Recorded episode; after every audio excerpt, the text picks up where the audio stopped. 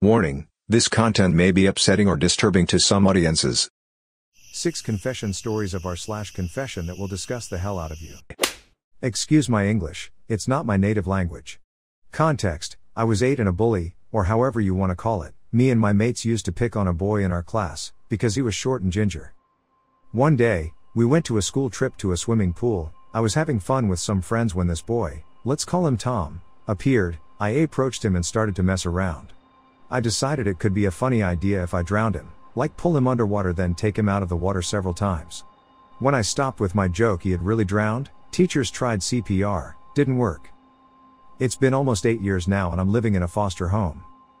I deeply regret everything. It feels like I haven't slept in years. Whenever I try to close my eyes I see his face.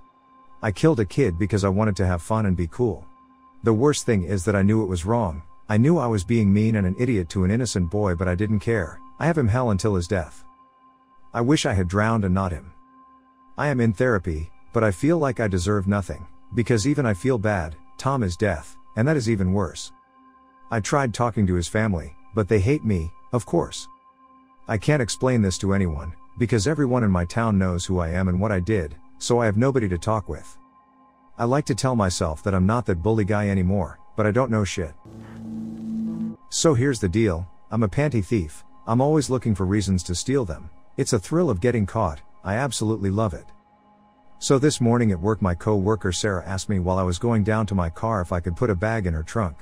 We're pretty close friends but never on this level. She's very Christian, married, so on. So she hands me her keys and I head on down to the parking garage. Fumbling with her keys I get the trunk open. I toss the bag inside. Just as I go to close the trunk I catch a glimpse of her gym bag. So obviously I start going through it, and behold I find a pink Victoria's Secret thong. Heart, heart, heart, my heart jumped out of my chest. I quickly pocketed it and closed the trunk, running back upstairs with my pussy juices leaking down my leg. But it didn't end there. I ran to the bathroom and put them on, put my wet panties in my purse. Now I'm sitting at my desk, flushed, dripping wet, and horny wearing her thong. Has anyone else ever stolen anything? I want to hear your stories today. I don't know if I'm going to make it through my day. Hope to hear from you. Kissing face, kissing face. Update loving all your messages. Enough love any upvotes. I'll replace her thong with my pussy soaked panties. Heart, heart, heart. Second update. Thanks for all the love. Today at work I wore her panties again, but today I wore a skirt. It's a shorter skirt so when I bend over it shows off my panties. She was sorting at her desk when I came in to talk to her. As I was walking out I dropped my book on purpose. I bent over in front of her hoping that she would see that they were her panties. I looked back and caught her glance. I gave her a quick smile and a wink and carried on out of her office. I'll keep this short and vague just in case, ha. My boss is a dick and has always been one. Two days ago at work my boss was being very rude to literally everyone at work. Very minor, and fixable, mistakes were made for me and my coworkers at the beginning of the day and for the next three hours every time our boss was around he called us embarrassing and childish. Everything that had gone wrong at the start of work was already fixed but he just kept on mocking us. At my lunch break I heard my boss talk to one of my coworkers right outside the dining room about how everyone was stupid and how no one could do their job right. I was furious. Next thing I know, he comes in and puts his coffee at the table next to mine and walks out to get something. I was pissed at this point so I decided to open his thermos slash vacuum flask, load the fattest chunk of spit I could in my mouth and slowly drop it in and close it as fast as I could. I was already finished eating my meal so I left the room immediately. A few minutes later I see him walking around the workplace with the coffee in his hand drinking it and it put a huge smile on my face. Fuck him.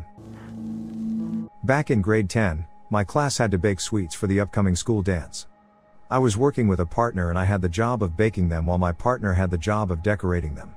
I really hated a group of people that I thought were going to be at the dance so I, when I got a nosebleed, it gave me the opportunity to intentionally drip the blood into the muffin batter when no one was looking.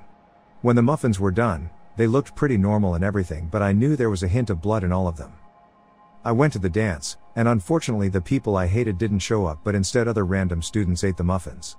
I felt disgusted with what I did and especially disgusted when I overheard a couple people complain about how the muffins tasted funny. Very few were eaten so the word must have got out that they were gross. No one got sick or infected or anything but still I can't believe I did something that's sick. I'm definitely not fucked up like that anymore and I would never do anything like this ever again.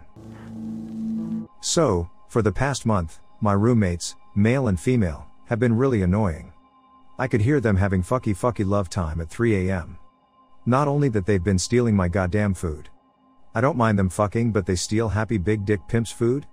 No one's getting my goddamn Doritos. So, I did what any normal person does. I've been jerking off in their body wash. That body wash was never empty after I've been shooting my venom in it. So, a week passes by. They tell me that she's pregnant. My guy roommate said it was probably because the shitty condom broke. Yeah, he said it in a very retarded way. Normally, I'd be like, they'll never know, that's my baby, snort snort, but I'm Mexican. And she's really white. So, I gotta move out quickly and find a new place before they start scratching my pee-pee really hard. What would you guys do? I need help. Should I tell them via email? I don't know. Help me. I've never, ever told anyone this, and have never even written it down. Warning for a wall of text. Sorry this is so long, I just have to get it out. The T L D R is basically the title. From late nineteen ninety-nine to early two thousand one, I pretended to be a man online and had several women that I communicated with daily through email, nearly all of whom wanted to have a relationship with me. I created an entire backstory for this fake man, and I got so the backstory was so consistent that it seemed real, even to me. I found older women, in their late forties slash fifties, through dating sites and just by contacting random strangers through instant messenger. I was never flirty with them, never sexual, nothing like that, but all of the women I emailed with were vulnerable in some way. A couple of them were unemployed and living with family, one of them was marginally employed but suffered from poor health, another was recently divorced, another was just looking for some sort of adventure in her life. I liked the attention. I liked always having emails waiting for me. I liked it that I was someone these people admired. It eased my loneliness. At the time, I was a fourteen-year-old high school student stuck in a new town in the middle of nowhere with no one to talk to. I didn't like people my own age and had no real interest in the stuff teenagers are normally into. Like I said, it was never romantic. I'm a straight female, and on the few occasions that a woman would make it clear that she wanted a romantic relationship with me, I ended it. I told them at the time that I was only looking for friends, and that I thought women made better pen pals. I gave them some bullshit about women being easier to talk to, open to new ideas, et cetera, but really all it was was that I was afraid if I had a male pen pal, he'd eventually realize that he wasn't talking to another man. I would take stories from my own life or stories I had heard, spin them a little, and make them part of this man's background. I planned out what college he'd gone to during what years, what towns he had lived in, what jobs he'd had, what countries he had traveled in, what businesses he had owned.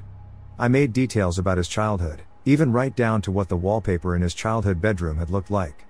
I had an entire timeline of his life so that the story would be consistent from person to person, so that I would never be caught in my own lie. His life was a reflection of what I wanted my life to be at that age, and so I was sort of living through this character. And it worked.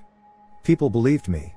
Like I said, I found some of these women through dating sites, but I had no intention of being romantic with them. Whenever one of them contacted me through the dating site, I always had an excuse as to why I didn't want a romantic online relationship. The profile is sort of old, and I'm seeing someone right now, I really want to get to know you first, et cetera. A few of them were surprisingly fine with just being friends. It's just that dating sites are a good place to find people who are willing to open themselves up to another person. Remember, this was the early two thousands, before there were a lot of pen pal sites. I happily hid behind this persona online and eventually began instant messaging every day with this one woman named Pat. Pat was going through a rough time in her life. She was deeply in debt, unemployed, living with her sister, whom she despised. There had been a domino effect of shitty happenstances that had occurred in her life over the course of a few years that had landed her in that position.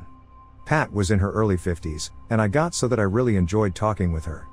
She was smart and funny and open to talking about all the new ideas that were fermenting in my teenaged head, which I pretended were coming from a fifty-something dude who was undergoing an emotional awakening after a lifetime of emotional suppression. She didn't have anything better to do, and I, being a now fifteen-year-old teenager on summer break in a town where I had no friends, didn't have anything better to do either. Pat lived in Minnesota, and I told her that I lived in southern Florida near the ocean.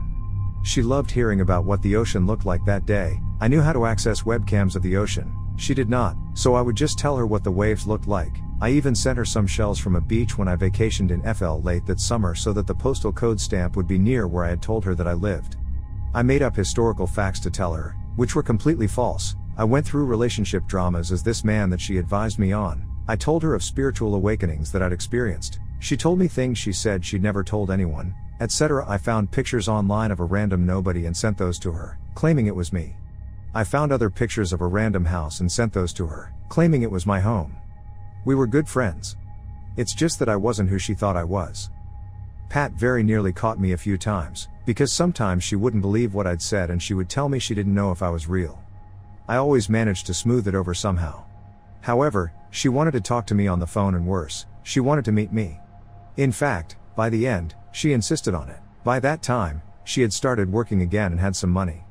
She also wanted out of her situation and to start over. I don't know why I did this, but eventually we got to talking about her coming to live with me at an entirely fake address in southern Florida. We planned it all out meticulously and had known each other for a year.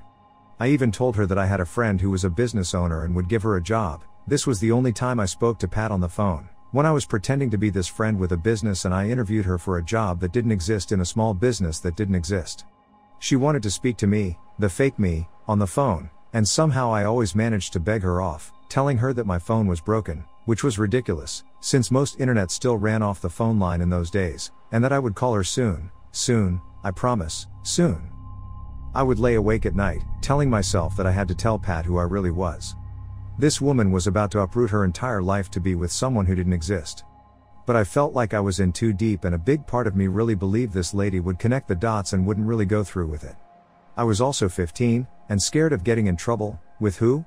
I don't know. The day came when she was going to fly from Minnesota to the airport near where I lived in southern Florida. We had one last instant messenger conversation, with her very excited about her new life and with me assuring her that I would see her in just a few hours, that I would be there to pick her up, I'd have a sign and balloons and everything. I gave her a made-up phone number to reach me with. I agreed that she could stay at my place for a few weeks until she got a couple of paychecks under her belt and she could find her own place. It was like I was watching a stranger typing those words to Pat. Like I was on autopilot, like it wasn't real. She had told me that she had never taken this big of a chance, but that for once in her life, she wanted adventure, adventure like the kind I, or rather, my fake persona, had had in his life. She was tired of being scared of life and wanted to embrace it.